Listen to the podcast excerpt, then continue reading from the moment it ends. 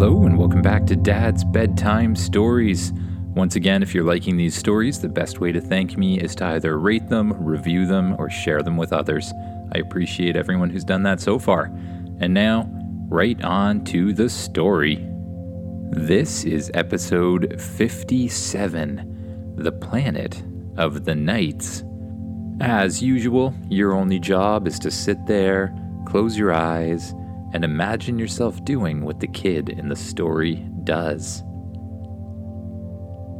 Imagine yourself waking up in the morning on spaceship once again. Oh, that was a really good sleep, you say. I wonder where we are. You rush out of your bedroom to the main room of the spaceship. You see in the main room that Changer, your shape shifting dog friend, is laying on the couch, still fast asleep. I forgot he even came with us, you say to yourself. Meh, oh well. Spaceship, where are we? We are currently approaching a new adventurous planet that I have discovered, says Spaceship. Really? What's on this planet, you ask? This planet is a lot like the medieval time period on Earth. There are kings, knights, and that sort of thing, explains the spaceship. Really? And are there humans on it too? Not exactly, says the spaceship. They look like humans in almost every way, except they are purple. Okay. So a bunch of purple knights. That does sound pretty cool. Well, what can we do to make sure they don't recognize me as an alien? We will color your skin purple. Okay, yeah, that lines up. That should work. Do it, you say. You stand with your arms out to the sides and your head facing up. You close your eyes Spaceship sprays you with a mist of purple dye. You open your eyes again and look down at your hands and your feet, and they are purple. Perfect. This is just the right disguise. Now, what am I going to wear? You ask. I have printed you an appropriate outfit. You walk over to the 3D printer in the wall, and you see a neatly folded shirt, and pants. They're made out of leather and a very uncomfortable looking wool like material. You put them on, anyways. Well, this isn't the most comfortable thing I've ever worn, but I guess it'll do, you say. Are we almost there? You ask Spaceship. We are approaching now. You go to the viewing window and you watch as the planet appears below you. It looks very much like Earth blues and greens and white. You fly down to the planet and straight towards one of the biggest continents that you can see. As you lower below the clouds, a huge castle comes into view. Whoa! Let's go there, you say. Spaceship turns itself invisible and flies to just outside the castle gates. You land in a field, and the back door opens. You, along with Changer, walk outside. Okay, spaceship, you shrink down and stay close by, but stay invisible just in case. I want you to be there if I need you but I think they'll ask a lot of questions about a spaceship. Understood, replies Spaceship. And Changer, I don't know if dogs here look the same. Maybe you should become something different. You and Changer look around. You see many different purple people walking, and some of them are riding on horses. Changer looks like he has an idea. He suddenly begins to morph and grow and grow until he changes into a full sized horse with a saddle and everything. That's perfect, you say. You put one foot in the stirrup and climb up on Changer. You and Changer begin to walk slowly towards the gates, just rocking back and forth, back and forth as Changer walks towards them. When you get to the gate, there's a guard there.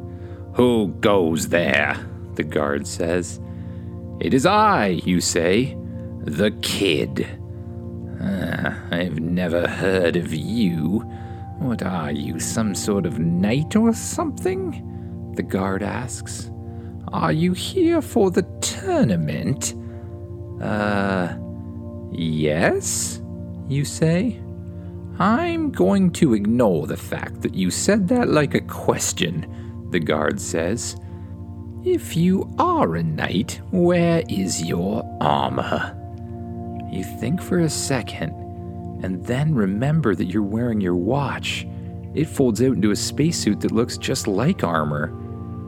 It's, uh, right here, you say, pressing the button on your watch.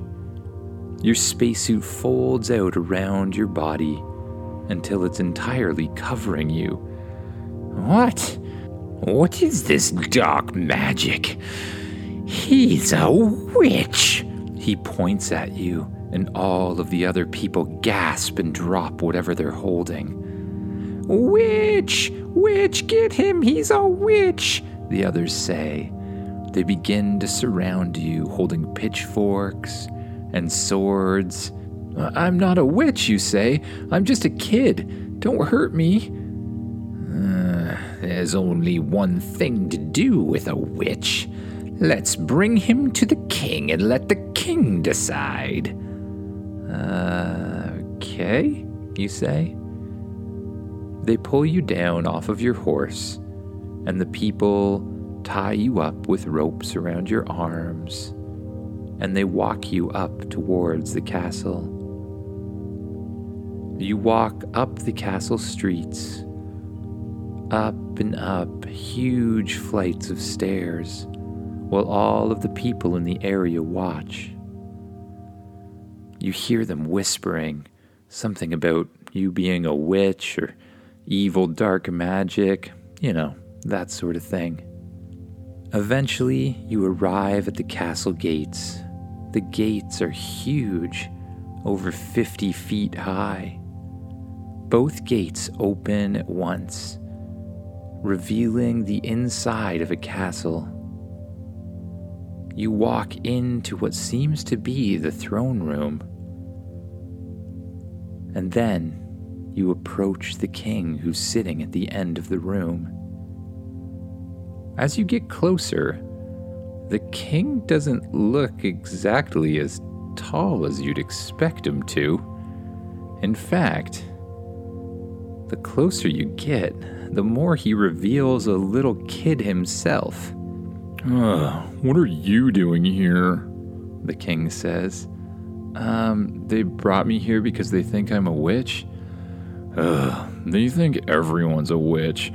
This is so boring, says the little kid king. Okay, well, you can just let me go if you want. That would be fine with me. No, says the king. We can't just let you go. Ugh. We're gonna have to do some sort of test or something to see if you're a witch, or everybody will be mad at me explains the king. Uh, what kind of test, you ask? Well, normally we just throw people in a big pit full of snakes, but mm, lately there's been a dragon attacking the village, and hmm, I think uh, your task will be to slay the dragon. If you can do that, we'll assume you're not a witch, or definitely are a witch. I'm not really sure which one, but either way, you'll have proved your worth. Now get to it. I want to get back to playing, says the king. Uh, okay, you say. I've fought worse than dragons. Which direction is it in? It's over there. Show 'em. The guards come up to you. This is a map of where the dragon is, one of the guards says. Now, We'll give you two days. If it seems that you've just run off, all of the guards in the kingdom will be looking for you. Hmm. Uh, okay, well, I'm not gonna run off. Dragon's really no big deal to me. Right, they say. No big deal, just a fire breathing dragon, right? Good luck, kid, says the guard. You know that fighting a dragon will really be no big deal at all. In fact, you've tamed many dragons. Could this one really be any worse? You exit the castle doors. There you find Changer waiting outside. You jump on his back, kick him in the sides, and gallop back down the stairs away from the palace. Then out the gates on the outside of the castle. You look at the map that they've given you. You see a huge X near a cave in the distance. It seems that one of the paths right in the center will lead directly to it. So you and Changer gallop quickly down the path. You pass through a creepy looking forest and pass a swamp with steaming gas that bubbles out. And then you get to the base of a huge mountain. And at the bottom of the base is a big cave. You climb down off of Changer. Changer shrinks back down into the size of a parrot and flies onto your shoulder. You and Changer walk deep into the cave. Hmm, you say. This cave is pretty dark. I wonder if I have a light on this thing. Activating light, says Spaceship. Your mask lights up a bright color and shines into the cave.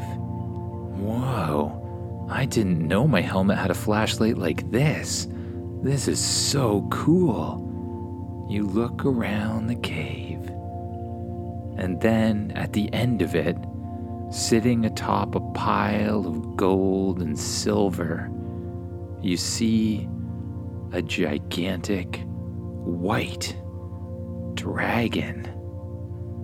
The dragon picks its head up and looks at you. Its eyes are a bright red color. It starts snorting, and flames fly out of its nostrils. It pounds its wings on the ground and starts walking towards you. Whoa, whoa, whoa, dragon.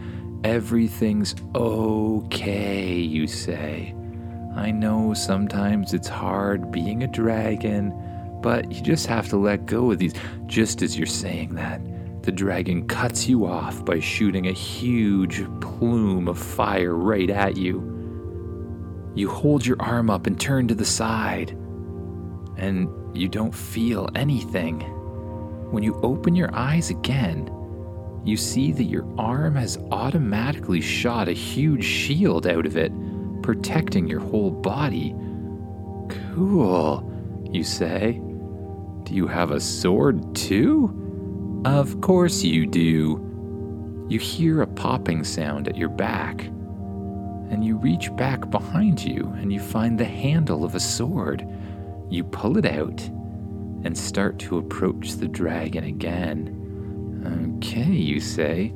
So we're gonna play it like that. The dragon shoots another huge plume of fire.